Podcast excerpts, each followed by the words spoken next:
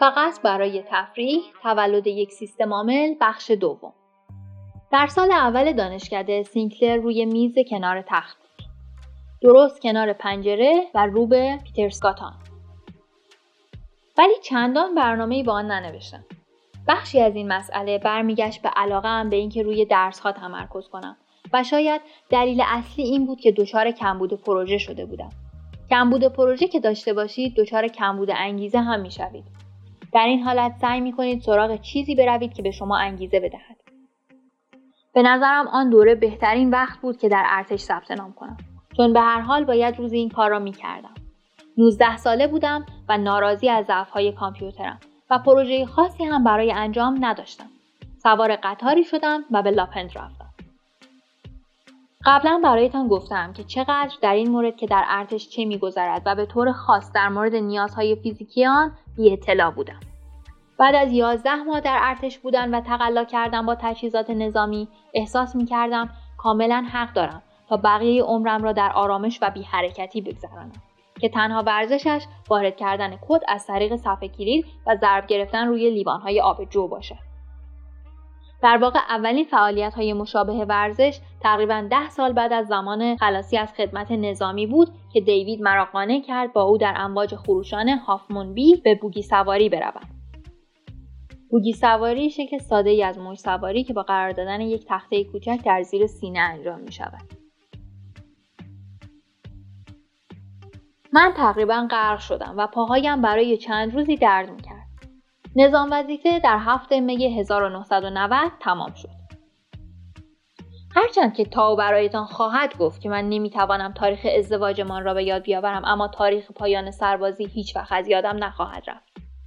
اولین کاری که خواستم بکنم آوردن یک گربه بود. دوستی داشتم که گربهش چند هفته قبل فارغ شده بود و من یکی از بچه گربه های باقی مانده را برداشتم. یک بچه گربه سفید، مذکر، زیبا و به خاطر گذراندن اولین هفته های زندگی در خارج از خانه قادر به زندگی درون و بیرون آپارتمان مادرم. اسمش را رندی گذاشتم که مخفف میتراندیر 76 جادوگر خوب رمان ارباب حلقه هاست. حالا او 11 ساله است و مثل صاحبش کاملا به سبک زندگی در کالیفرنیا عادت کرده. نه فکر نکنم کل آن تابستان کار مفیدی کرده باشم. کلاس های تابستان تا پاییز شروع نمی شدند.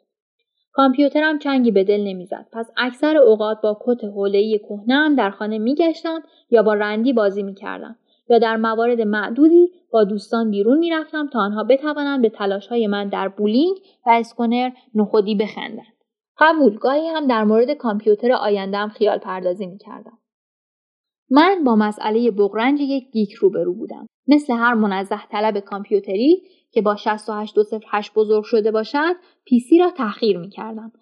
اما وقتی در 1986 تراشه های 386 بیرون آمدند PC ها کم کم شروع کردند به جذاب شدن.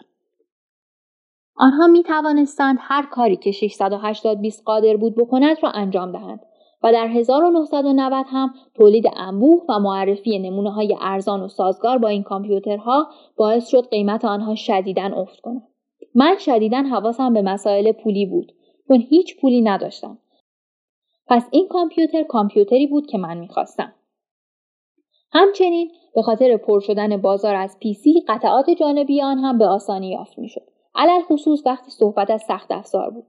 من چیزی می‌خواستم که استاندارد باشد. تصمیم گرفتم این پرش را انجام دهم و به سراغ سخت افزار جدید بروم. یادگیری و کار با یک پردازشگر جدید مفرح بود. این موقعی بود که شروع به فروش قطعات سینکلرم کردم. هر کسی کتابی دارد که زندگیش را تغییر داده. انجیل، سرمایه، سهشنبه ها با موری، هر چیزی که لازم است بدانم را در مهد کودک یاد گرفتم، انواع و اقسام کتاب ها. مخلصانه آرزو دارم با خواندن مقدمه این کتاب و نظریه من در مورد معنای زندگی شما تصمیم بگیرید تا این کتاب را به عنوان کتاب متحول کننده خود نام ببرید.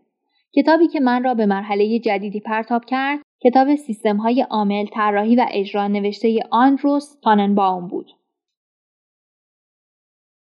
من برای کلاس های پاییز ثبت نام کرده بودم و چیزی که بیشتر از همه انتظارش را میکشیدم کلاس برنامه نویسی زبان C و سیستم عامل یونیکس بود.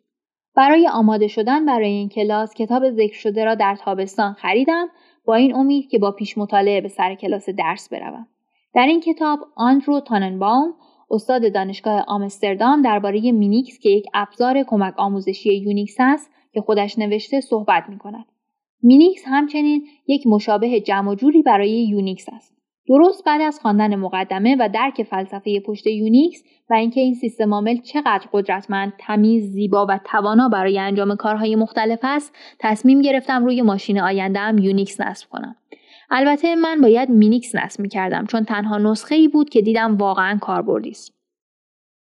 با شروع به فهم یونیکس در خودم تلنگری حس کردم و صراحتا بگویم که اثر این تلنگر هیچ وقت فروکش نکرد. امیدوارم شما هم بتوانید همین حرف را درباره چیزی بگویید.